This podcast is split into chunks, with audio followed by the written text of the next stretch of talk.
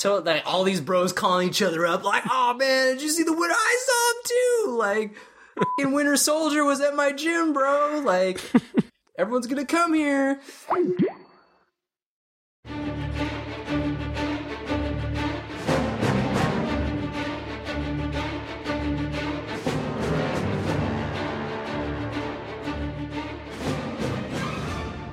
Hello, everybody, and welcome to the Spoiler Warning Podcast. This is review number four eleven with a review of Captain America: Civil War. I'm Christopher Schnese. I'm Tony Stank.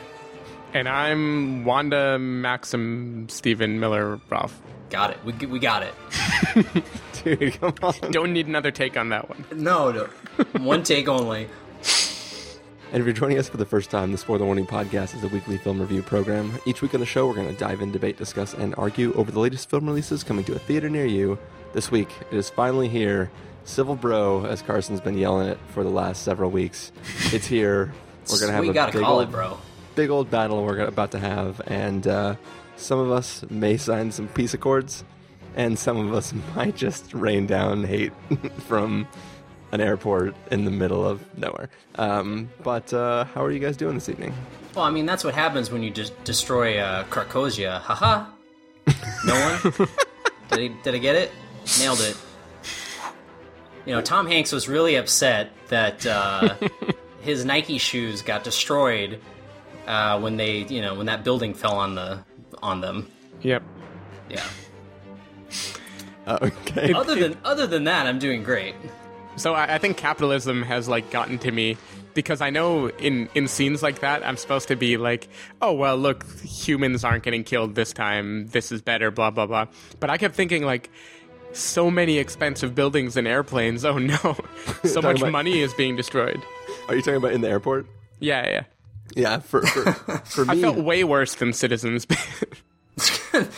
Like, third world countries for, being for annihilated. Me. For me, I wasn't caring about uh, people. I wasn't caring about buildings. I was mostly wondering what Spider-Man was slinging his web from, since in the airport, everything's on the ground and there's not a lot of buildings above him to sl- sling from.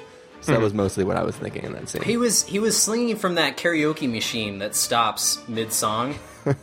Gotcha. Yeah, yeah. It was that one. Good times. Well, I would just say Captain America's shield wasn't the only thing that not, not obeying the laws of physics. Well, I mean, you know, that's that's what happens. It's just it's just the web, dude. It's it's the goo. I don't know. It's, it's got something in the, the goo, you know. I'm no comic expert, but I think that's what it is. All right. Well, anyways, uh, are we ready to get into this big battle we're about to have, guys? Come at me, bro. Yeah. All right.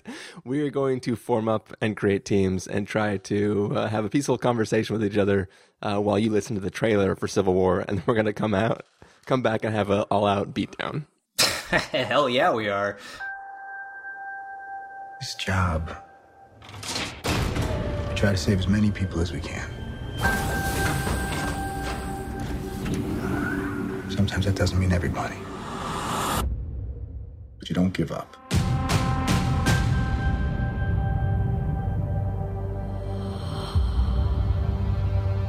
New York, Washington, D C, Sokovia. Okay, that's enough. Captain, people are afraid. That's why I'm here. We need to be put in check. Whatever form that takes, I'm game. I'm sorry, Tony. If I see a situation pointed south, I can't ignore it. Sometimes I wish I could. Sometimes I want to punch you in your perfect teeth. I know we're not perfect. But the safest hands are still our own.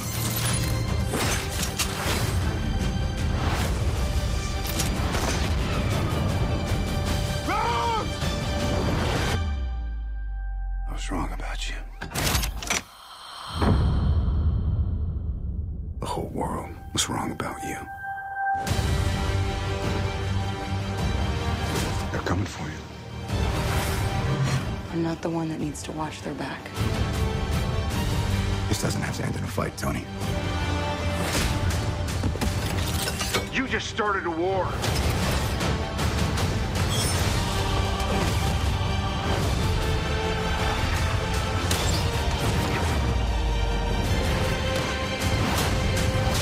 Stay down. Final warning. I could do this all day.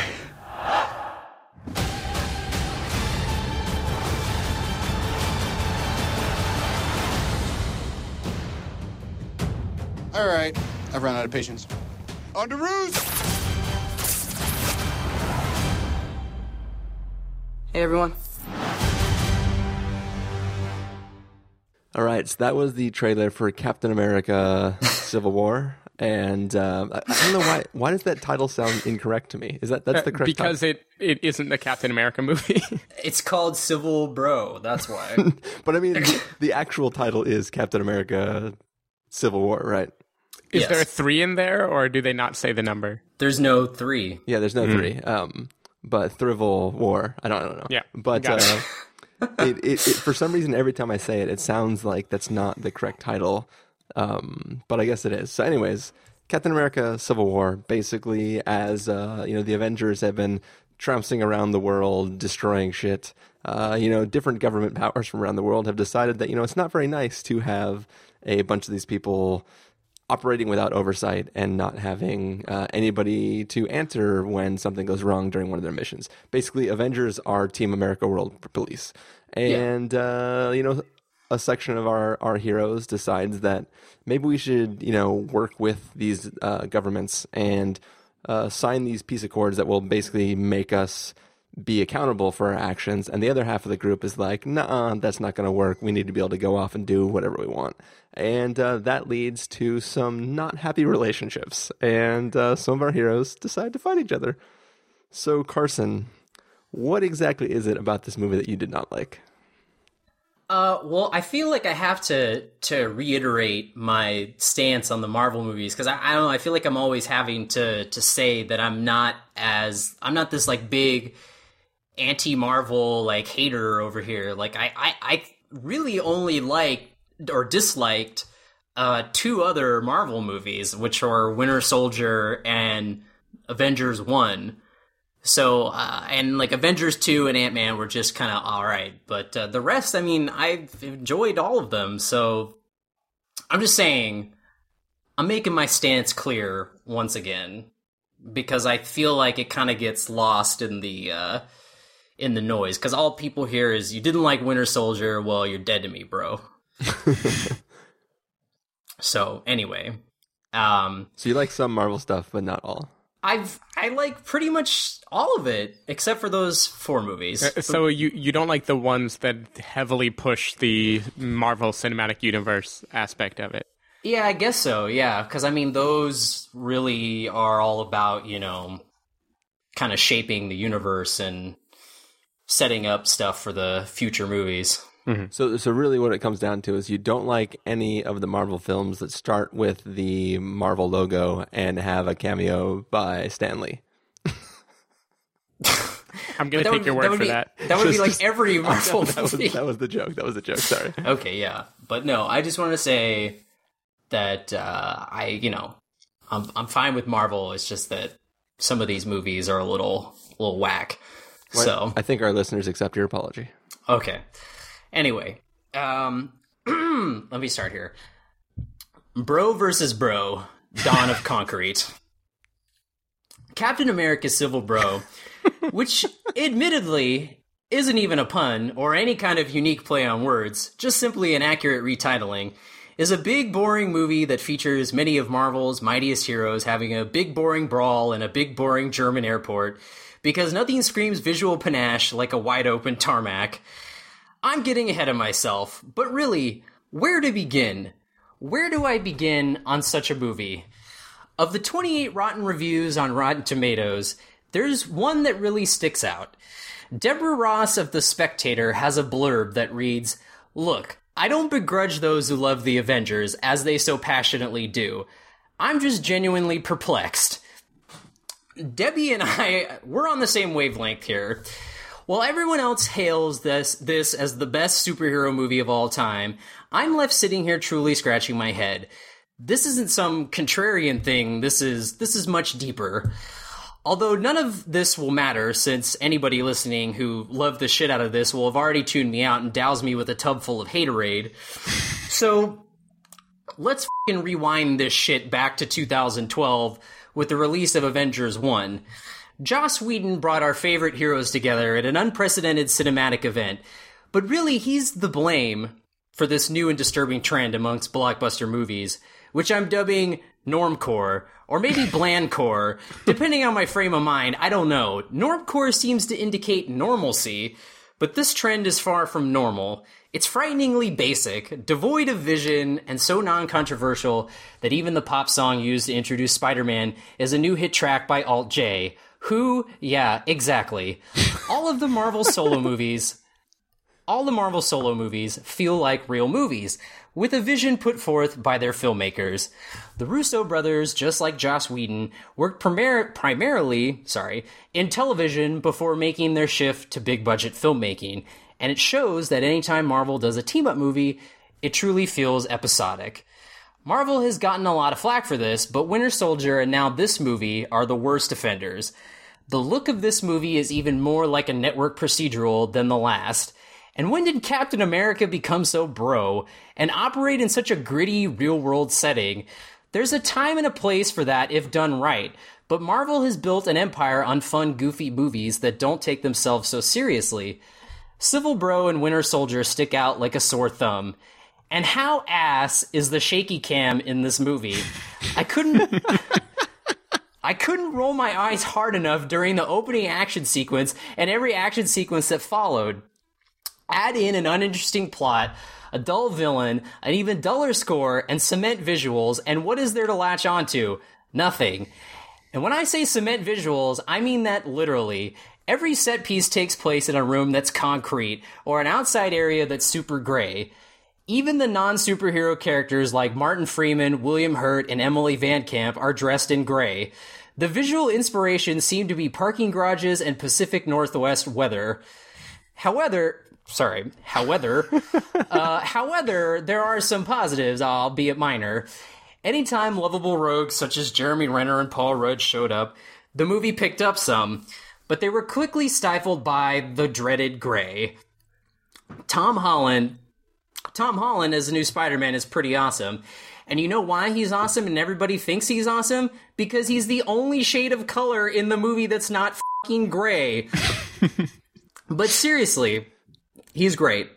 But I will say, I will say, I hope in the opening scene of Spider-Man Homecoming, him and Aunt May are seen moving into a new apartment, because their apartment in this movie looks so slapdash and sitcom-y that it's laughable. And, or lastly, I think my favorite part of the entire movie was seeing Robert Downey Junior reunited with his Heart and Souls co-star, Alfre Woodard, who cameos in the beginning as a grieving mother. If there's one thing to come out of Civil Bro, it's to watch Heart and Souls, which is an awesome movie that has that old-school Amblin Entertainment magic that's missing in today's movie landscape. This latest Captain America could have used some of that magic. Seacrest out. And I was, while I was, while I was reading, I did think of something else that, that I thought was humorous, which was... Um, I'm pretty sure Elizabeth Olsen, like, just completely dropped her accent from Avengers two, because in the beginning, like, I didn't notice it at all. And then the next scene, she's with uh, the Vision, and they're, like, trying to make some food, and, like, all of a sudden her Russian accent comes back, and I'm just like, oh. I'm just like, oh, shit, like... Yeah, I oh, think shit. She went to the, the Kate Winslet school of vocal training. Like, I don't, like, what was, like, was that an actor choice? Like, was, is she, tr- is her character trying to assimilate? Like, I don't understand. Like, she's just, like, slowly going to, like, work it off until, you know, in the next Avengers movie, she'll just be, like, her regular voice. So she's like, I don't want to do this accent anymore. It's something about the food that, that brings it out in her. I, yeah. I guess. But, I mean, in Avengers two, it was, like, super thick, hardcore a Russian accent. And in this, it was, like, it just came and went, so... I don't know. All right. Well, uh, Steven, did you like this film more than Carson did? I I liked it more than Carson, but I have to say he didn't he didn't trash it at all to the degree that I thought he was going to. I mean, maybe it's just because there wasn't enough that was interesting to trash, right? Like like calling it bland is already pretty pretty rough. Um, yeah. So so here's what I don't understand, and I felt this with Age of Ultron too, um, and I kind of felt this with Captain America: Winter Soldier also. Um, I I really I liked watching this movie. I had fun with it. I was consistently like, if not impressed, I there were at least plenty of times in the theater where I'd think like, oh yeah, they did that really well. They brought those, you know, characters together well. They did a good job with this guy. Like, I like what they did with Spider-Man. Um, I thought the Black Panther character was pretty cool, albeit like a little bit minor. I think the the thing about Marvel is I I don't even know what I want from them anymore. Like, Carson has plenty of specific criticisms, like, you know, it being it being too gray, or it having a dull villain and the uninteresting plot. Uh, I don't really have many specific things to criticize. Like, on most like scorecards that I would care about for a movie like this, it did a it did a pretty good job, I thought. Like, the characters were fun to watch. I thought the rapport was spot on. I love I love how big a role Robert Downey Junior played in this, because I think he's just a great lead character for these movies, and way yeah. more interesting than, you know, uh, Captain America is. So I'm glad that Captain America doesn't get to star in his own movies anymore. Um, I thought the story moved remarkably quickly, considering it was like a two and a half hour movie. Uh, the set pieces I, were were well done. They were quick. The action was actually comprehensible. Like, I could understand what was happening, and the the scale wasn't always just giant buildings collapsing. It was more like one-on-one combat and obvious fistfights and clear situations where one character has the upper hand and then the other one does. So I I liked this on like most superhero metrics, but for some reason, like, it isn't fun for me to like these movies that much anymore. Like, the whole genre is just starting to wear on me. I I watched this, and like Winter Soldier, despite quite liking it in theaters, the moment I walked out, no part of me thought I am going to watch this movie again, ever. It was like, well, yeah, okay, they did a good job. Nice job, Russo brothers. Um, you you made a good Marvel movie. You did, like, I think it's basically a better version of Age of Ultron. Like, you did something that brought so many characters together, and you serviced the fans, and you gave all the superheroes a good amount of time to breathe.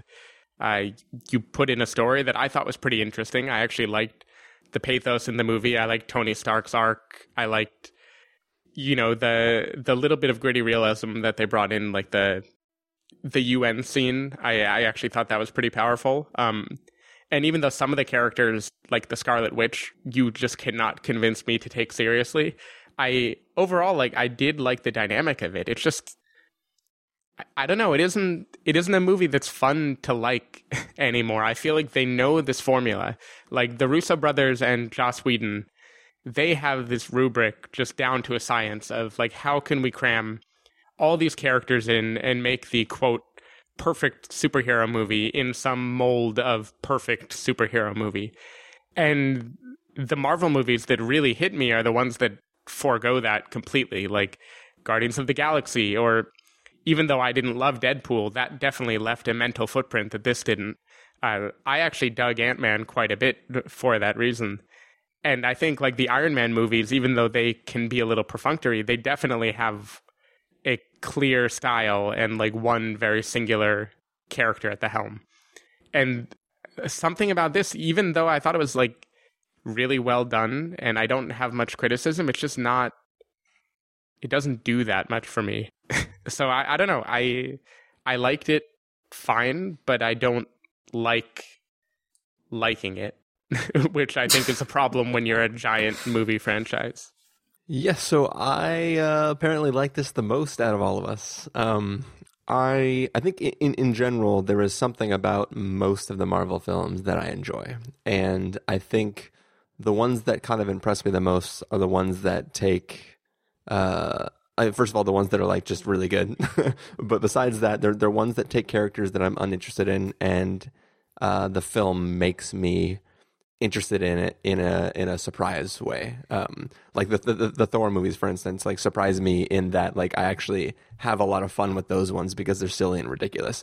Captain America is like a hero that like I never really got interested in, and when the first movie came out, I wasn't uh, the most impressed by it, um, just because the character is kind of lame.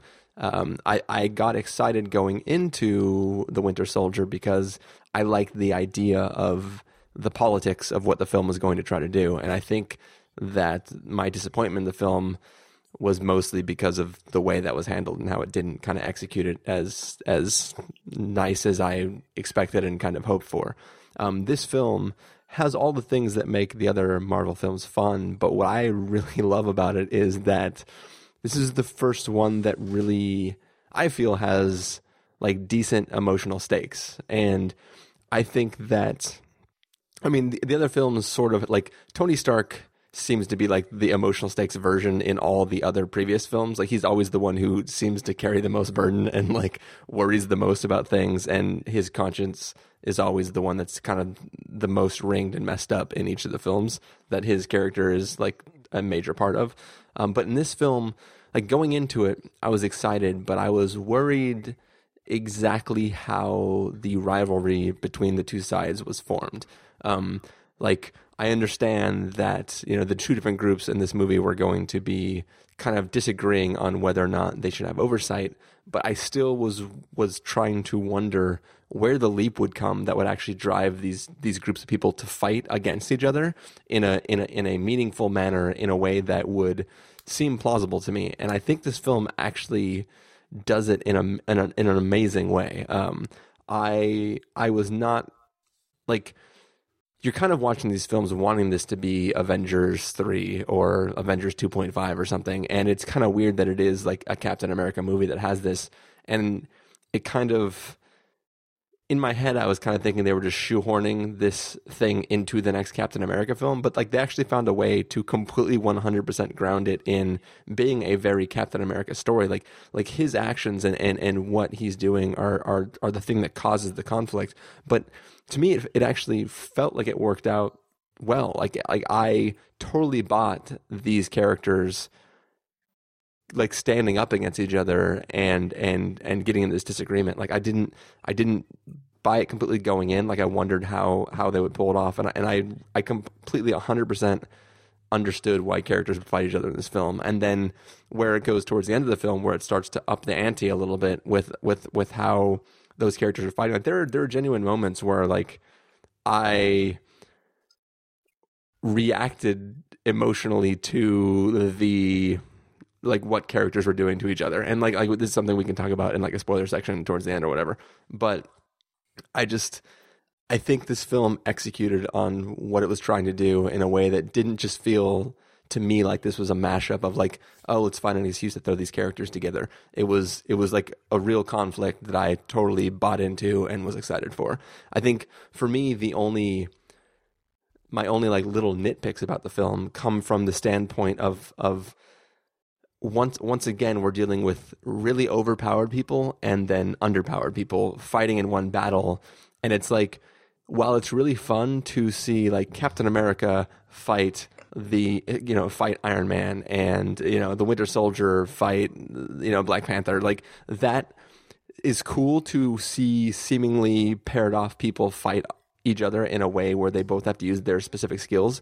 But what's silly is like, well, just have any of them switch to one of the shitty heroes, like take them out and then go. Like there there's there's not really a need to pair them up evenly when the real strategic thing would be to split up the pairing in a way that would that would help your side better. Yeah, but I mean that that's like a fundamental problem with the Avengers is the the law of like you know the power law applies where like one or two of them are better than a hundred other ones. yeah, yeah, yeah, yeah. No, and and well, well, it's really fun to see you know like Hawkeye fight Black Widow. Um, like that is fun and interesting, especially because those two characters seem to understand the most that they're just fighting for the sake of proving a point. Like, mm-hmm. like there, there's great moments during their battle where, where they're they're sort of like they're the least uh, they're they're the least angry while they're fighting, um, and and it's really fun. But I, I think that in general it is weird seeing the power dynamics of, of how they're trying to work these these these different heroes together. So uh, how how big was the check from Disney for disliking? Like, did did you see that? There was this. There was an article. Like, I guess some wacky conspiracy theorists think that there's like this big Disney conspiracy that they like pay off all the internet critics to hate on all the non-Marvel uh, movies if it, if they're close to being released, uh, you know, to a Marvel movies. Because so like obviously Batman versus Superman. And then, like, the new X-Men reviews came out yesterday, and they're all pretty terrible. So, I know someone was doing, like, a change dot org petition to be like, we need to expose this truth. It's so, oh, so, so dumb. But, yeah, it'd be kind of funny, though. I, because that's all they would need to do. They would need to just have, like, you know, all the, like, major internet people hate it or like it, and then it just all trickles down because people will follow suit. But the thing is, like, I feel like the internet people are the exact type of people who would like want to get this, uh, this con- like they would be the ones who are the smoking gun, right? Like they'd be the ones who are like the whistleblowers for, for like, like what is going down. Oh so- no, I mean, it, it, I mean it's total bullshit. Like I think it's just funny though that like the in the like statement on the. on the article, it was just like, Captain America Civil War was not good, and we cannot stand for this. I was like, all right, all right, Snowden, f*** off. Like, pipe down. Like, oh, the N S A is tracking us. I'm trying to do my Snowden voice. Um, They're all coming for you. I can't, I can't go deep enough, you know? That, oh, dude, like, that, that trailer with Joseph Gordon-Levitt doing that voice. I, like, I really can't go deep enough. That's what she said. Uh, I mean, I think it is. It, it's kind of surprising that the internet and critical communities are like pretty agreed on this, because regular audiences, it doesn't surprise me. Like you called this normcore, and I think the whole point is it like maximally appeals to many people. Oh yeah, um, I mean it's, because it's, it's a yeah. totally, completely serviceable movie with lots of like action that people can get behind and tons of characters that they love. But I, I'm surprised that the critical community, which disagrees so vehemently on stuff, is like yeah. ninety plus percent in lockstep on these Captain America movies. I mean, because uh, like if I feel like, you know, I mean, hey, like I don't I don't, you know, blame Marvel. I mean, they've got a winning formula here, but it seems like, you know, especially in, like I said, the, the team up movies, they're they're presenting it in such a like, you know, the most like basic fashion. And and I guess, you know, if you think about it, they're giving the hardcore fan base exactly what they want to see, which is just, you know, they're seeing their heroes realized and fighting or what have you. Um, but like, there's nothing interesting about that. Like, I mean, to look at, you know, or to watch, like, it's funny that like, and people have brought it up. A bunch of people have brought it up in reviews, but like, and, and honestly, I didn't even really think of, of comparing them, because I was mostly just like, you know, when is this going to end? But um, there are a lot of similarities between this and Batman versus Superman. Like, in the same way that you guys, you know, took down Spectre for being very similar to Rogue Nation, I feel like there are a lot of like big story points that those two movies have, um, but where, you know, where in this movie, I mean, the plot is whatever. I mean, it's there, so the characters, I mean, I don't, I thought the plot was completely uninteresting, but that's the least of the movie's problems, you know? Like, I, I you know, Chris was saying how the the strife comes naturally, but to me, it doesn't even feel natural. It just feels like, well, we need to have them strife, because that's where we need to get to, you know, this Avengers two-parter blowout that's coming two years from now, you know? Like, it, it didn't feel organic, but, the you know, at least with the stuff in Batman versus Superman, yeah, I'll give you the fact that the plot is not solid, but who f***ing cares? Like, Zack Snyder was just using that as a structure to make, you know, a ridiculous f***ing horror movie with superheroes in it that are all acting like psychopaths. Like, to me, taking the the the bolder route seemingly would be like the more, not crowd pleasing, but I guess like fan pleasing movie. Like, I, I don't know, because like comics are just, comics and graphic novels are such a visual medium, and there's a lot of like really great artwork and, you know, visuals expressed in that form. And I feel like Zack Snyder's style is that completely visualized in a movie form, um, and not this like very like T V bland style, um, which is in these Captain America sequels. Uh, but yet the fans completely reject something like Batman versus Superman because, like, I guess it, you know, it f***s with the mythology. So it's, it's not giving them what they want. But, but, um, it, but it's also that the, there's these, sim- like, there are a ton of similarities. Like it, it's, it, as you pointed out, it's, it's the same level of similarities to the Mission Impossible Spectre thing.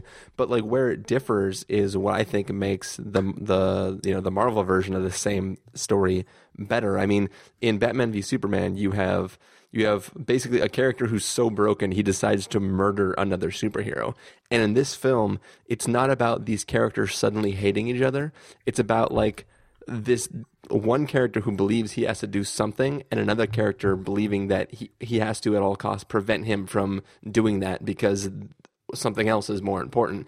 And it's they come to a st- to to a standoff where it's not like, I hate you, I want you to die, you should be murdered. It's, look, I can't let you leave. And he's like, I'm leaving. And he's like, you know, I'm not going to let you. And he's like, try and stop me. Like, that, it, it, it is it is a battle that escalates over a single uh, standpoint of like, no, this is right, this is wrong. As opposed to like, F- Superman, he needs to die because he's he's a god and I need to kill God. Like, that is Batman's arc in the other film. And, and I feel that that came off as really silly, and it also...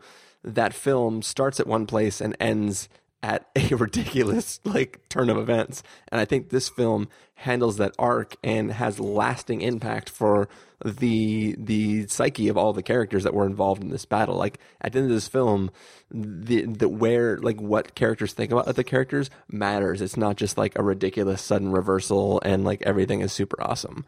Um, so, so I can't totally weigh in because I never saw Batman v Superman. Um, but I, I do feel like Carson is kind of, kind of hitting here on a few different aesthetics that maybe it's comic fans or just fanboys in general like. Like, sometimes they like the really audacious, visually thrilling thing. Like, I I would say the the Nolan, the first two Nolan Batman movies are kind of like that. Or like The Killing Joke or something where it's just like very, you know, very stylized, very, very dark, very singular. And then there's kind of the serialized popcorn flick type of thing, you know, the comics that have been coming out for decades and decades that people keep reading. And it isn't like every single comic is some mind-blowing statement on their own, but there's something fun and familiar about seeing these characters over and over and over again and watching a story build. And I think like these big Marvel group movies must be tapping into some of that joy, like the fun of seeing the characters interact well and be used in a way that like respects their mythology and builds towards something. But it, it also just makes it not, no one movie in this genre has left that big a mental footprint on me. Like, like because it feels like they're not trying to, they're trying to build this tower of Marvel movies. So eventually when the Avengers Sevenfold comes out or whatever, then I'm going to feel like I've seen an entire universe. But I, I don't know. It, it's like pulpy serial fiction versus an artistic statement. Well, I mean, and I that's... feel like, yeah, they're just not trying to do the latter right now. I mean, I, I would say that, you know, people love, obviously, uh, you know, they the majority of people love the Nolan Batmans, but like those movies weren't stylized either. I mean, they were very, they were very, they weren't, they were, they were cinematic. They're obviously way more cinematic than, uh, than, than the Marvel movies, uh, or, you know, these ones in, in particular, but like there wasn't a, there, it was a very like grounded real world approach. It wasn't the over the top, like pulpy, like you said, the Zack Snyder approach, which is, I mean, that's how all of his movies are.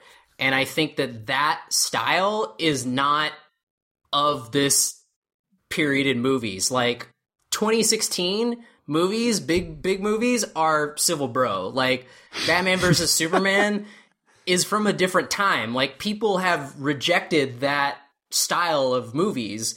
Like, they don't, like, seemingly don't want that anymore. It's sort of like, you know, the Eddie the Eagle type of thing. It's like, people don't want to see a heartfelt nineties uh, feel-good movie. They want to see the fucking dark, gritty, you know, boring movie, the, the fucking normcore movie.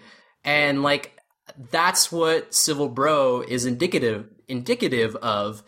Like, it's... Like, it's already dated, like, it already feels old because it, it's so of now. And I feel like, you know, ten to twenty years from now, history will be on, or history will show us differently. Because, I mean, I don't see, you know, obviously I don't see what everyone else is seeing, but I don't, I really don't see the rewatch value in this movie. And in, and in Winter Soldier, too. Like, what is there to latch onto? Like I said, like, I mean, I feel like the things you remember aren't the plot. Like, you remember, like, images and, you know, the pieces of the score, or, like, lines and, and moments. Like, you don't remember, like, you know, what was going on. Like, to me, Batman versus Superman has all that stuff. Like, it has so many memorable things. Um, and Civil Bro, you know, I saw it on Sunday. Like, I've already forgotten about it. Like, I just... it's gone. Like, it's just, it's not something that's substantial to me. But anyway, I don't know. So one one thing I can't really rectify, though, is, like, you also have a lot of fun with movies like Fast and the Furious.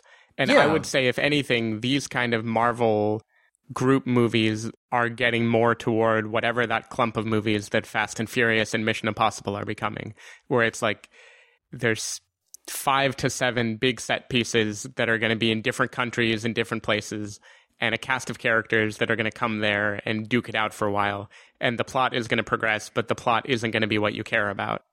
And I, it, it's weird that when the stakes are bigger, like superheroes, then it somehow feels less thrilling than when it's just regular people in a more, a goofy setting, but not a, like, fantastical setting. I, I can't put my finger on why Fast and the Furious is so much more fun than this movie. Well, I mean, like, I mean, really, Furious seven is the only one that I thought was, you know, completely nailed what they should have been going for the whole time. And, like, what I feel like, you know, most movies of that nature should be going for. Like, I, I mean, it's so completely goofy and ridiculous. Uh, I feel like that is exactly how Batman versus Superman was. Like, everyone said it was so dark and grim, but, like, it's, I mean, I, I guess they meant literally, because uh, to me, it was super goofy.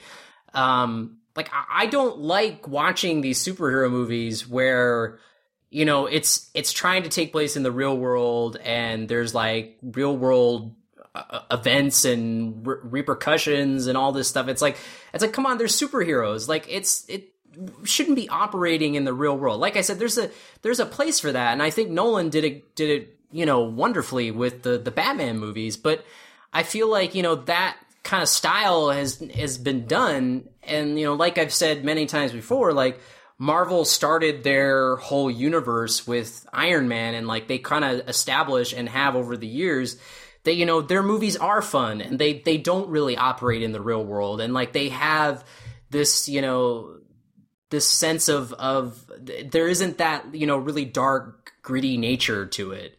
So that's why uh, Civil Bro and Winter Soldier, they just feel like, they feel like they don't even belong. They feel like they're so, like, far removed. It's, it's just really weird to me. But anyway. I don't know. I, don't know. I, I, I kind of feel, I guess, a little bit the opposite way, but I don't know. I, I, I feel like, in general, the Marvel films were very much sillier, and and and they were they were there to kind of have fun in a way where they were sort of rejecting what what was happening with, with the D C side of things. But I feel that, like, your complaint that they're starting to set them more real and more in the real world, I feel like you kind of have to do that, because, like, when you're doing everything independently, it's kind of like every hero exists in their own universe, where they're the one superhero. But, like, once you merge them together, you have to put them all in one world, and you might as well set that in our world. And this film definitely feels, at least stakes-wise, the most like gritty of, of all the films. But I, I feel like th- there's a point where it gets ridiculous, where you just keep having a bigger and bigger big bad uh, that, that appears in every single movie. Like, oh my God, we could never defeat anything as crazy as this. And then you defeat it. And then the next movie, it's like, oh my God, there'd never be anything as crazy as this thing. And you keep defeating it.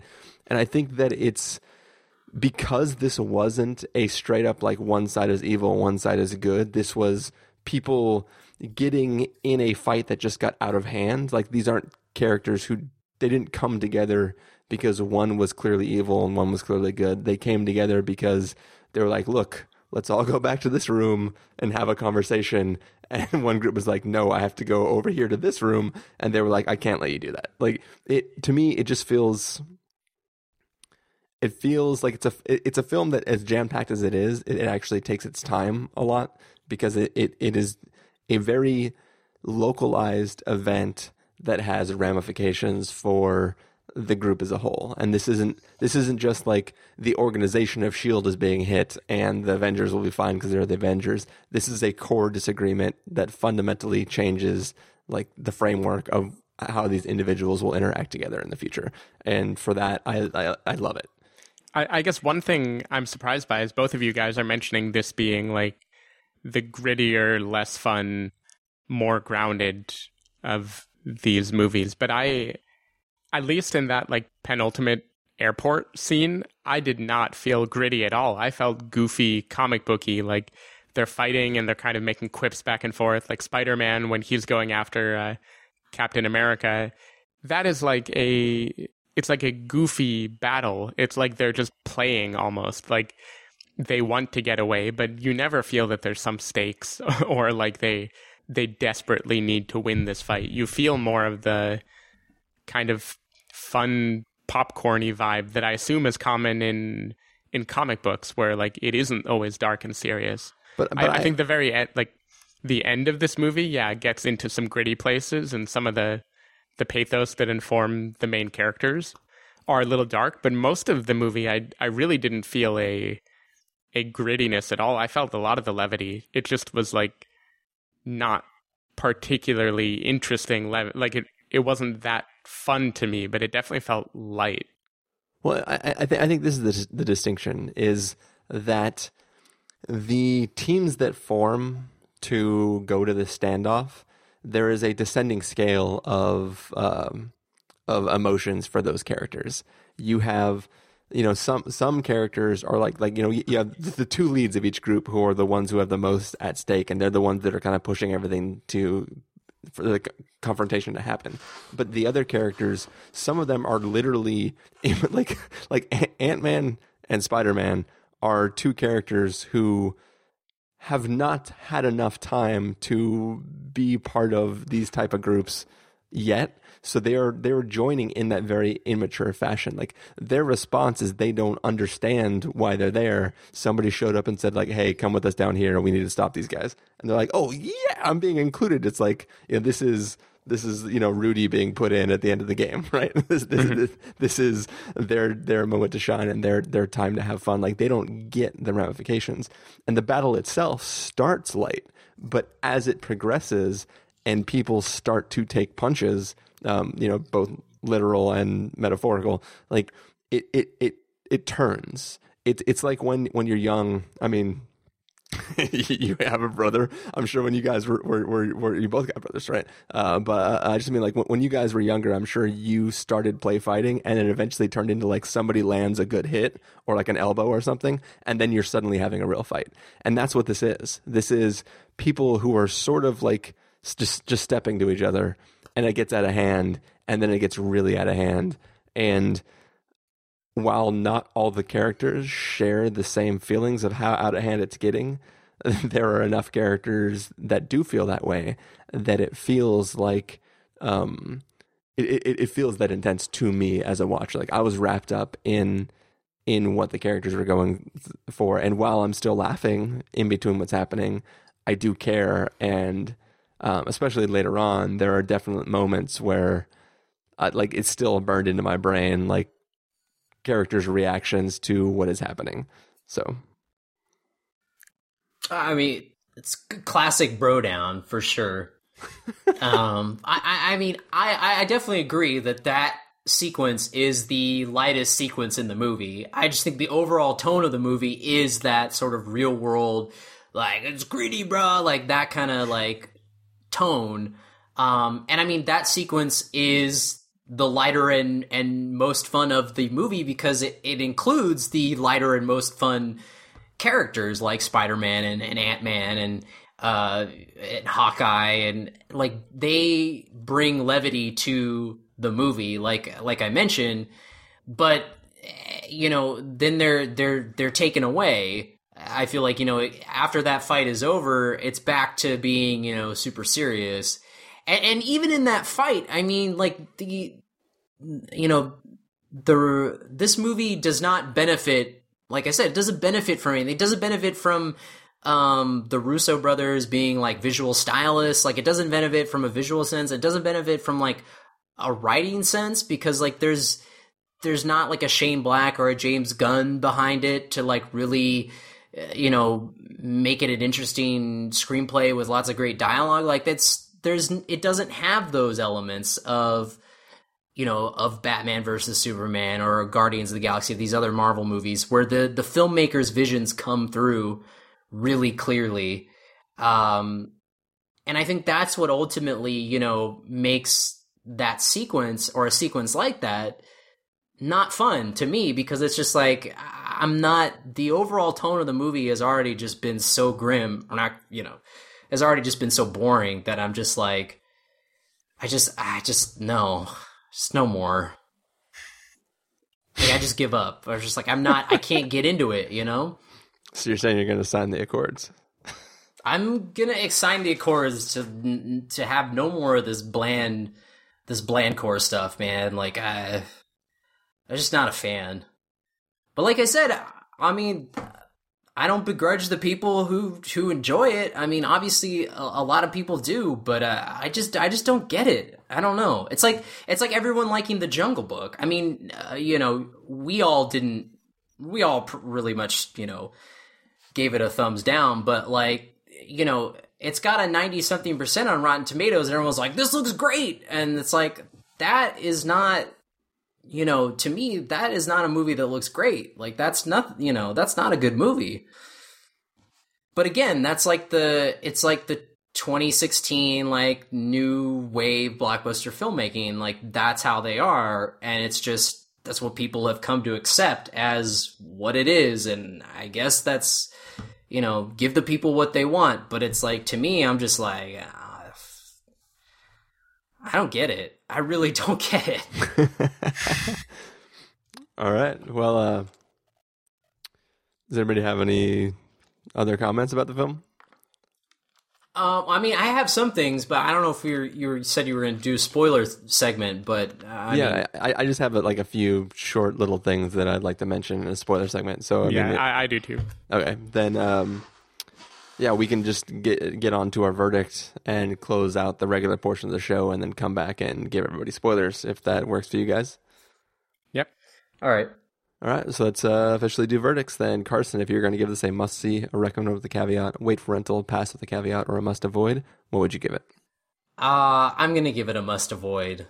There's Damn. no other rating. I'm on Team Zach. Wait, which Zach? Snyder, uh, Snyder, oh, okay. S- Snyder, Efron, Braff. I'm on all their teams. Oh, uh, well, good time, Stephen. What would you give it? I, I, I'm like begrudgingly waiting it higher. Be- I, I don't even know all of this uh, conversation. Peer pressure, peer pressure. I'm, I'm giving it a rental. Like I was gonna go in giving it a caveat because that's probably the realistic one, because I think all of these big Marvel movies have something fun to offer, but it it's really just getting diminishing returns to me. And even if I think they did a good job with what they were given, it's just not, I don't know, these big group Marvel movies are just not that fun to me anymore. So like, catch it on rental so you know what's going on, but I feel like if you didn't like Age of Ultron, this isn't going to win you over. I actually think this makes up for Age of Ultron. But uh, that's me. I, I, I'd be crazy, you know. um, when I when I arrived at the theater, they handed us uh, polo shirts with two popped collars that were two sizes too small. So oh, I'm like, snap. I'm like super broed for this for this for this review. Did right, they give that, you a free membership to Equinox also? Right, that, that's what the bros wear, right? I don't, I don't, I don't really know how all this works. Um, but but yeah, I'm gonna give it a must see. I mean, I I thought it was great. As far as these like Marvel extra packed films go, I think this one had a lot more of of what I would like to see in these type of films. So I was very very excited for that. Um, we but... literally landed exactly where I'm sure everyone thought we were going to. Yep, just like the movie and all the characters. Um, but yeah, uh, we are going to close out the episode real fast and then come back with spoilers. So, Carson, I'm assuming people cannot find you in a theater rewatching uh, Captain America: Civil War. Uh, n- hell no. No. St- Stephen, where can people find you? Uh, you can find me maybe in a theater, maybe watching Captain America: Civil War, apparently, because that's where I land in these reviews. You're you're you're, ha- you're like in the middle of the theater, but not in not during the movie playing. You're just in there. In yeah, the- I'm just standing in, in the lobby. Um, Stan Lee, standing Lee. No, I'm sorry. You can cut that out. Perfect. Thank you. Um, it sounded better in my head, you know. Well, people can see me gushing about uh, the film on on this podcast. I don't, I don't know where else I would gush about it. Um, but no, I, I mean, all that stuff in the bathroom. I don't know. Uh, it's not that kind of movie. Oh, okay. Um, but in general, the podcast itself can be found over at the spoiler warning dot com, where you can get a bunch of back episodes of the show. If you want to know when these wonderful episodes go live, you can follow us at twitter dot com slash spoiler warning or like us at facebook dot com slash the spoiler warning. If you want to get a hold of us directly, you can send an email to fans at the spoiler warning dot com. You can uh, use the contact form on our site. Or you can call Lisa voicemail at seven six zero, five seven five, four T S W. That's seven six zero, five seven five, four eight seven nine. Uh, music for this episode will come from the soundtrack to uh, this film, Captain America: Civil War. So hopefully you're enjoying that. Uh, as we said before, we're gonna you know, music's about to fade up, and uh, when the music fades out, we will be in spoiler territory. So please, um, if you haven't seen the film yet and you're planning to, go see it before listening to that segment, because we're gonna spoil some things. All right. Uh, Catch you guys in just a moment.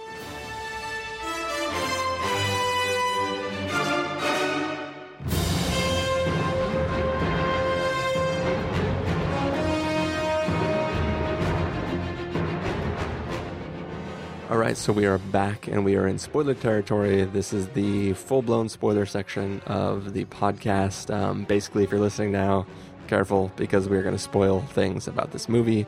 And uh, yeah, we're in it, guys. So who wants to talk first? Uh, I'll talk. Uh, I think this villain's plan is maybe the dumbest villain plan since Kevin Spacey's Lex Luthor. um, so like, let, let's recap what he does.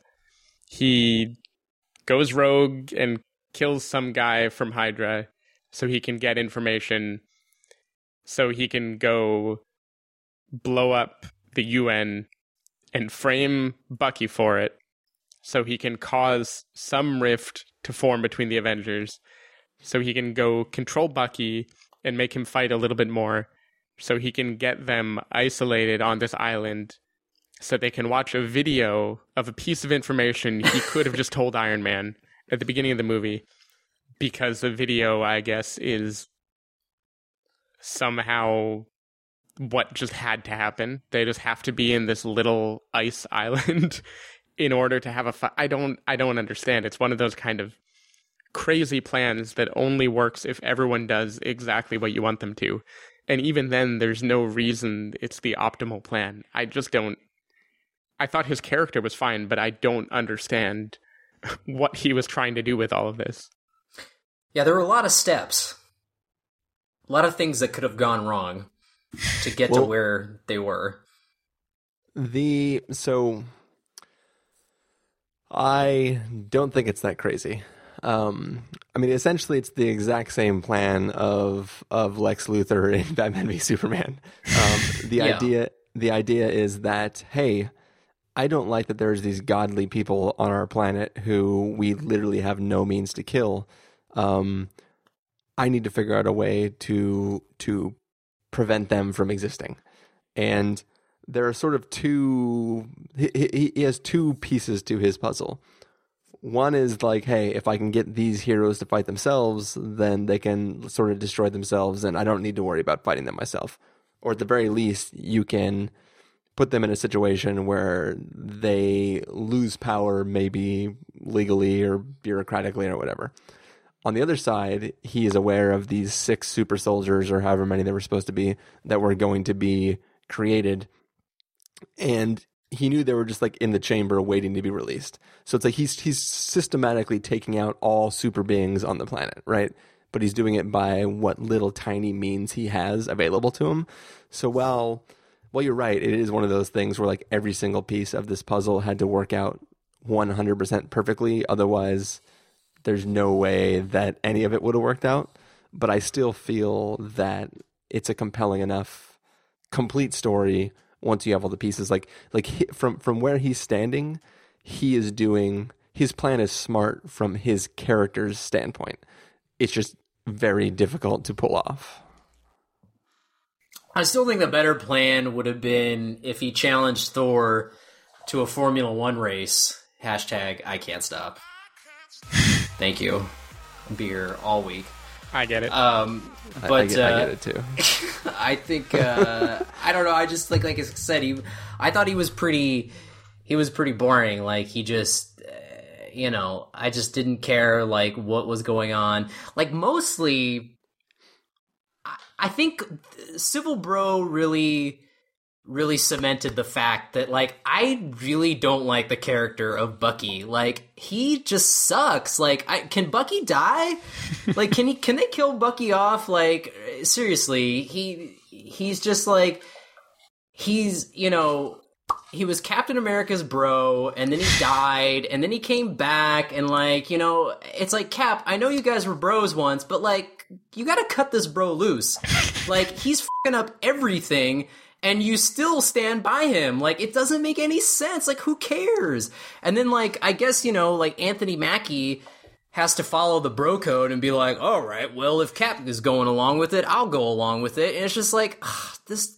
It's just like, and then, and you know, there's all this stuff where he's back and forth. It's like, oh, well, you know, Bucky didn't mean to kill your parents, Tony. Like, he was under the mind control. Like, come on. Like, it's just like, dude, just at, at the end when they froze him again, I was like, can he stay frozen? Because uh, I don't know. You just want him to let it go. I just want him to let it go. I really do. Like, uh, I don't get it. More like f***y. Am I right? Like...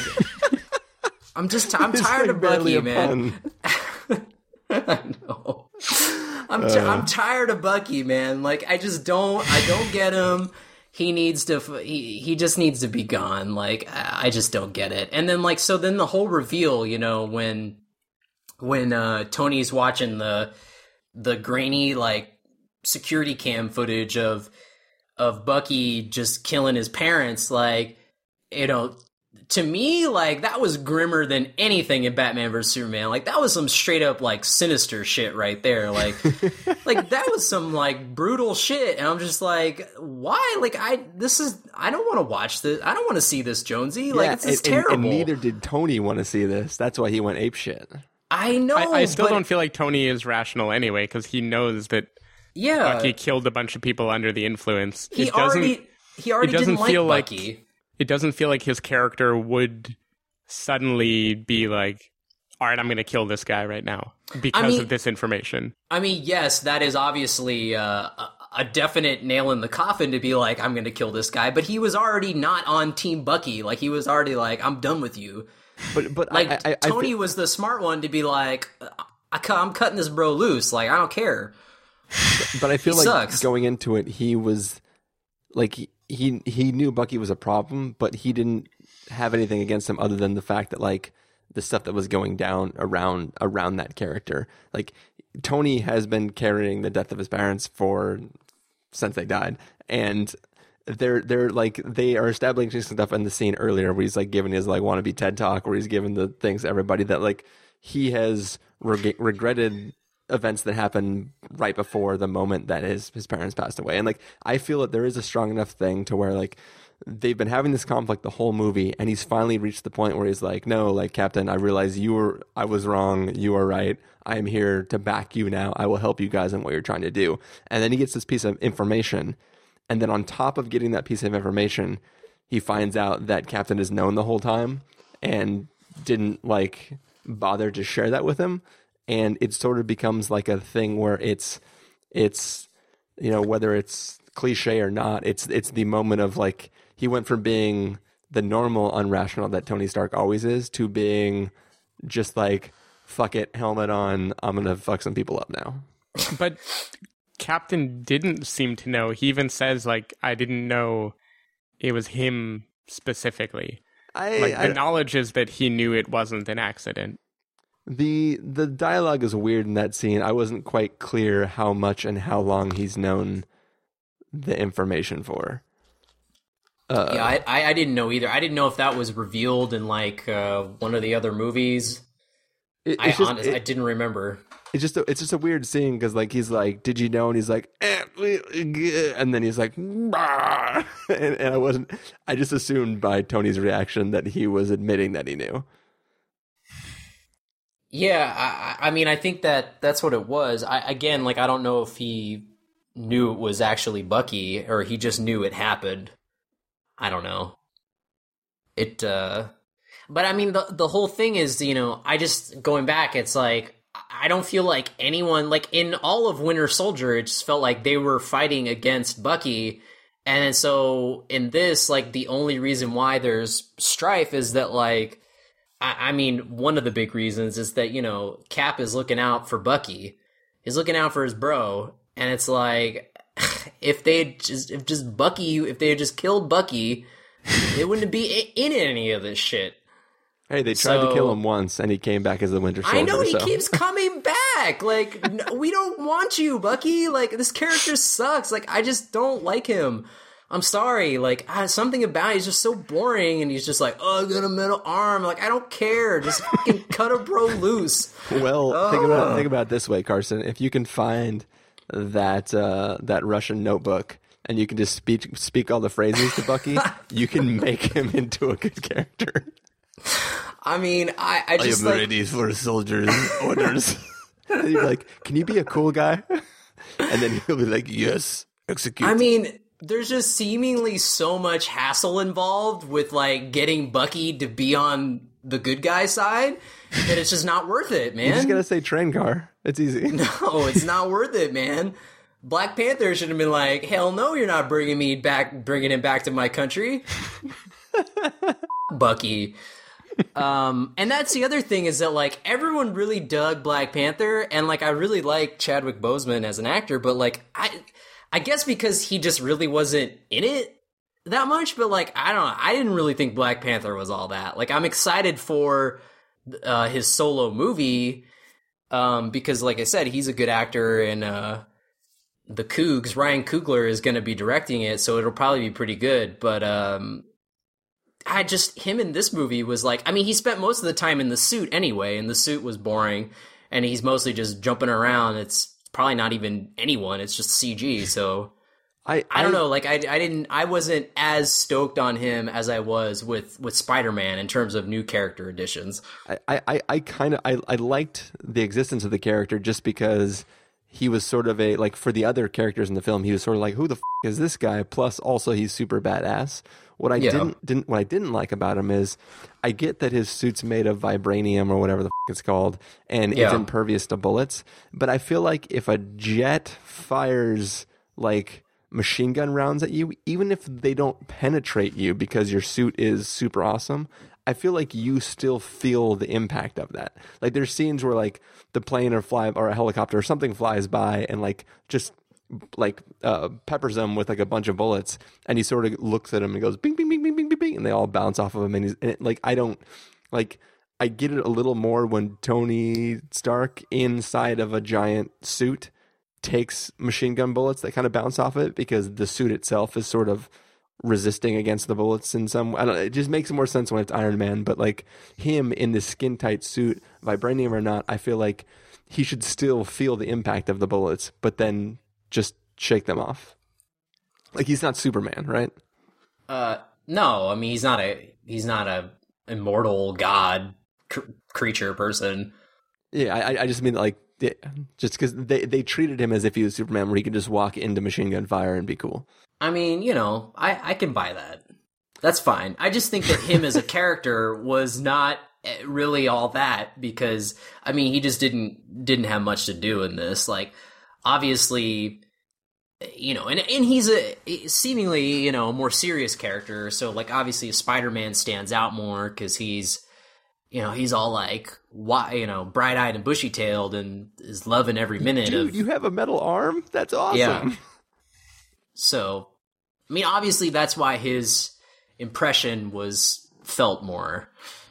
Um, but like I said, I mean, you know, the solo movie probably be pretty cool. Like, at least that, at least that is seemingly different. At least that, you know, there's, there's something a little different there where it's like, okay, what, what's this, what's this country that Black Panther is all about? You know, it seemingly has like a, an interesting angle to it, instead of just, you know, oh, hey, bro, we're in Lagos or wherever.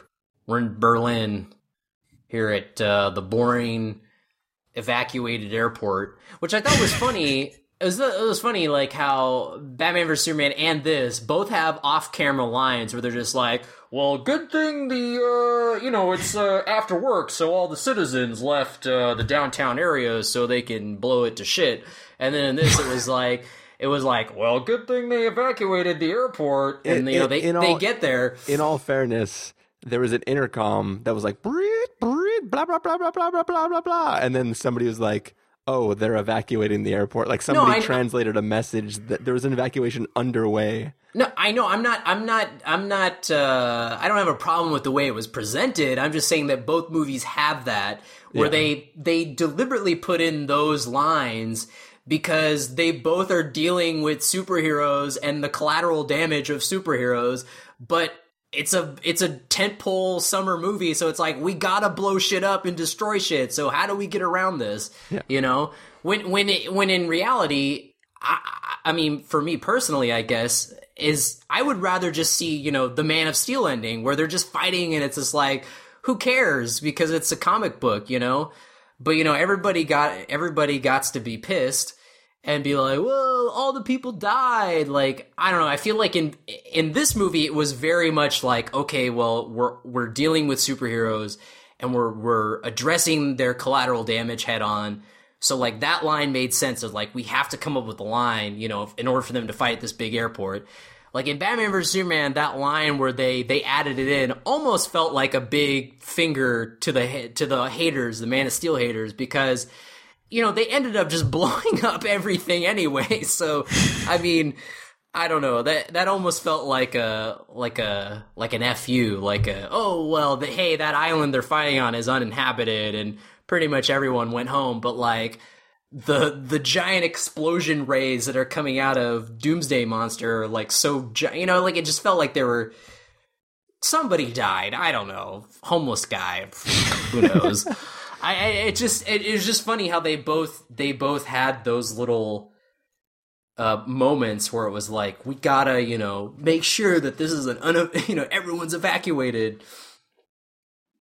Anyway.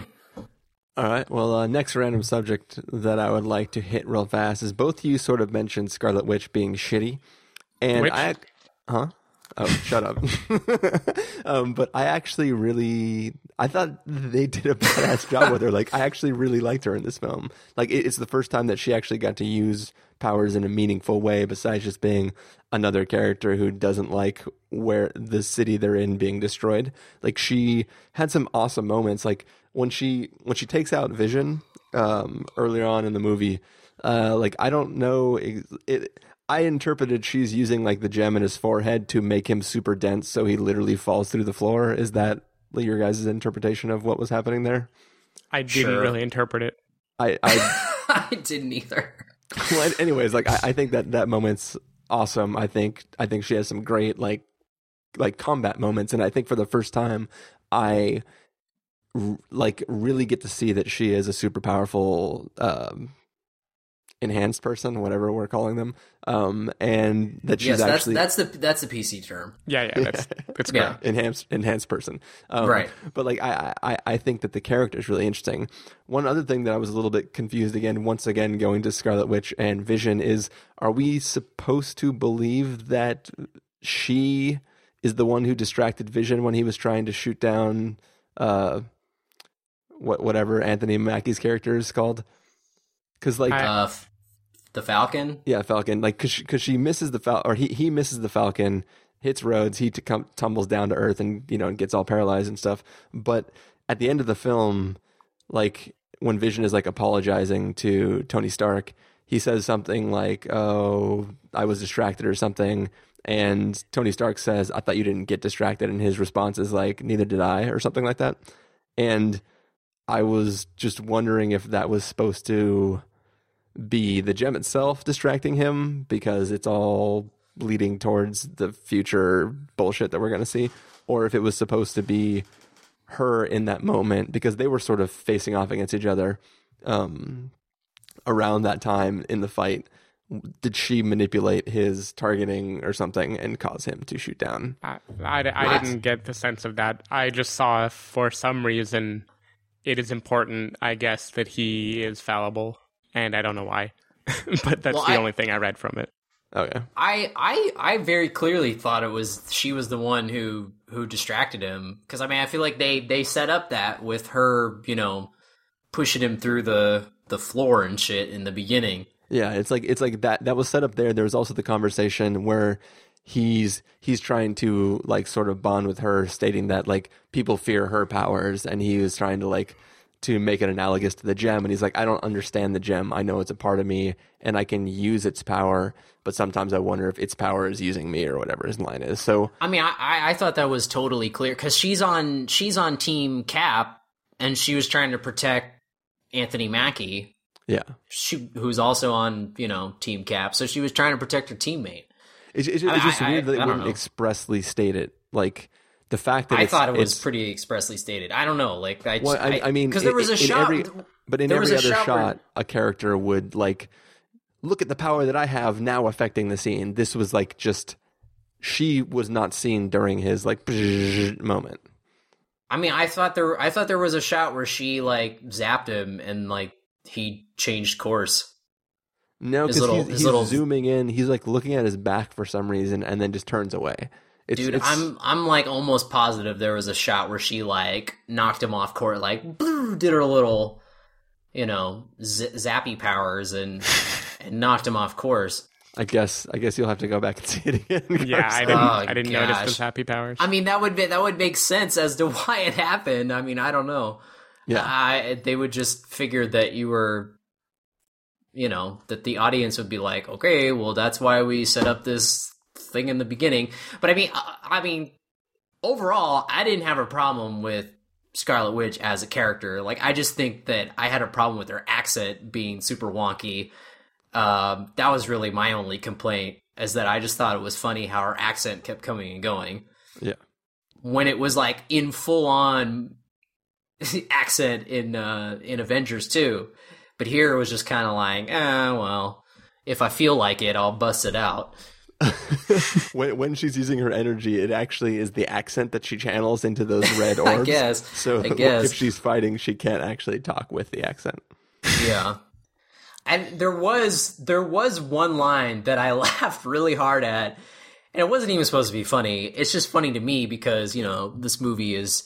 So bro, and we're, you know, I'm always joking about it's bro, but like, there's that, there's that scene where Cap and the Falcon are in like a, a bar or restaurant, and then uh, Emily Van Camp's character comes up, and she's holding a folder, and she's just like, it's right after the the bombing at the U N, yeah, and they think you know that that Bucky was behind it, and she's holding like a folder full of fucking pictures or whatever, and she's like. Everyone, she's like, everyone thinks they saw the Winter Soldier at their gym. but I got the real scoop or whatever. And she shoves the folder over with all the pictures. And I was like, I'm just imagining all these bros at the gym going like, oh shit, man, I totally saw the Winter Soldier during my CrossFit class, man. Like, fucking I, I, put I think... that shit on the gram, man. I told like, all these bros calling each other up like, oh man, did you see the Winter? I saw him too. Like, fucking Winter Soldier was at my gym, bro. Like, everyone's gonna come here. I yeah. So that gave me a good laugh. I, I didn't find that funny. So I, I like I, I like your reading of it. um, I mean, uh, yeah. Anyways, there's only one last scene that I want to talk about, and it's one that I was kind of alluding to earlier in the film, where like I feel like stakes are are, are there. This is like my favorite moment of this friggin' movie is at the end when they're having like the big fight between, you know, it's it's the one at the end of the trailer for this film where Tony is facing off against, you know, both bros, uh, and he's he's trying to take them both on, and like shit is getting real. Winter Soldier has had his arm blown off already. Uh, Captain and Tony yeah, are just going going at it. And why are you laughing already? All of this is so sexual. This okay. is two, bro, two bros, one cup. Yeah. One, one shield. One, two bros, one cap. One um, cap, yeah. But uh, it's the moment where, like, basically uh, Captain America rips off Tony's helmet and he grabs the shield and he's like... He he brings it up like he's basically... Stephen got a, is furiously typing, Googling two two bros, one cup. No, but like like in that moment where Captain is basically about to shield bash Tony, and which, which would kill him. And Tony's reaction to like... I don't know. I, I just, the way the camera is, seeing Tony's reaction of like, holy shit, I'm about, I'm about to f***ing die. And like he puts mm. up his hands and he's not even trying to, f- to like, he's doing like the, when you watch like a U F C fighter who's like on the ground and he knows he's lost and he's sort of just trying to, to not die. Yeah, totally, bro. it's, I'm, I'm just going to the more bro speak. Um, but uh, basically, I don't know, there's something about that moment where it's like the stakes reach peak stakes and like, Tony thinks that like, oh shit, like I'm about to die right now. Captain is going to kill me. And then instead, he, you know, you know, he drives it into the center of the suit right on top of the arc reactor and sort of just completely disables him. And like that moment where like Tony kind of just like falls back and goes like, holy shit. Like, like that, that's where he really realizes what they've all been through in, in that time together and how drastic their fighting had actually become. And I don't, that, that moment for me, like, is super earned. Like I, we've been talking about the trailer for the film and how even every time in the trailer when, when he's like, he was my friend Tony, and then Tony's like, so was I. Like even in the trailer, that moment got me. But like this moment, something about that scene is just like super impactful to me. Yeah, it was very un-American of Captain America to do that. You guys really felt nothing there. I've I literally had no emotional reaction to this other than if. If there was any emotional reaction, it was because it was I was bored to tears. I was bored to tears, not genuine like emotional. I've, I'm feeling, I'm feeling the bro, you know, hate tears. Like there was none of that. Like I just, I mean, because there, there, like uh, a lot of people were saying how like ah, I cried during this movie, and I was like, I don't, I don't see that at all. Like, like you know, for real, like not crying because of boredom, like. I, I don't get that. Like, I, I didn't get that at all. Stephen, you're, you're the only other person on this podcast that has a heart. Did you did you feel anything in that scene? I did not feel anything. Oh, damn you. Damn you, Stephen. It's just... Maybe if, if Bucky died, then I would be relieved. I'd be like, oh, thank, thank Christ. Thank Bucky's done. All right, well, I guess I'll just chalk it up to hashtag new Chris. I guess. But anyways, I, I'm all tapped out for everything that I wanted to mention in spoilers. So yeah, me too. Bucky should be gone, and HYDRA. Are we done with HYDRA? Because like they should be gone too.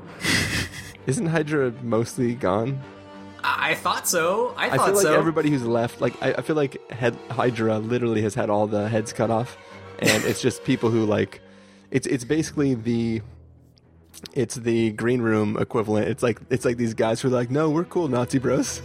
Yeah, no, I was literally just going to say the only members of HYDRA left are just somewhere in the Pacific Northwest, like, capturing punk bands. Yeah, they just have their own underground rock shows, and yeah. they're just like, no, dude, this is what we do. This is what we do. We're in HYDRA. We play this band. They're all they're all off, Shield.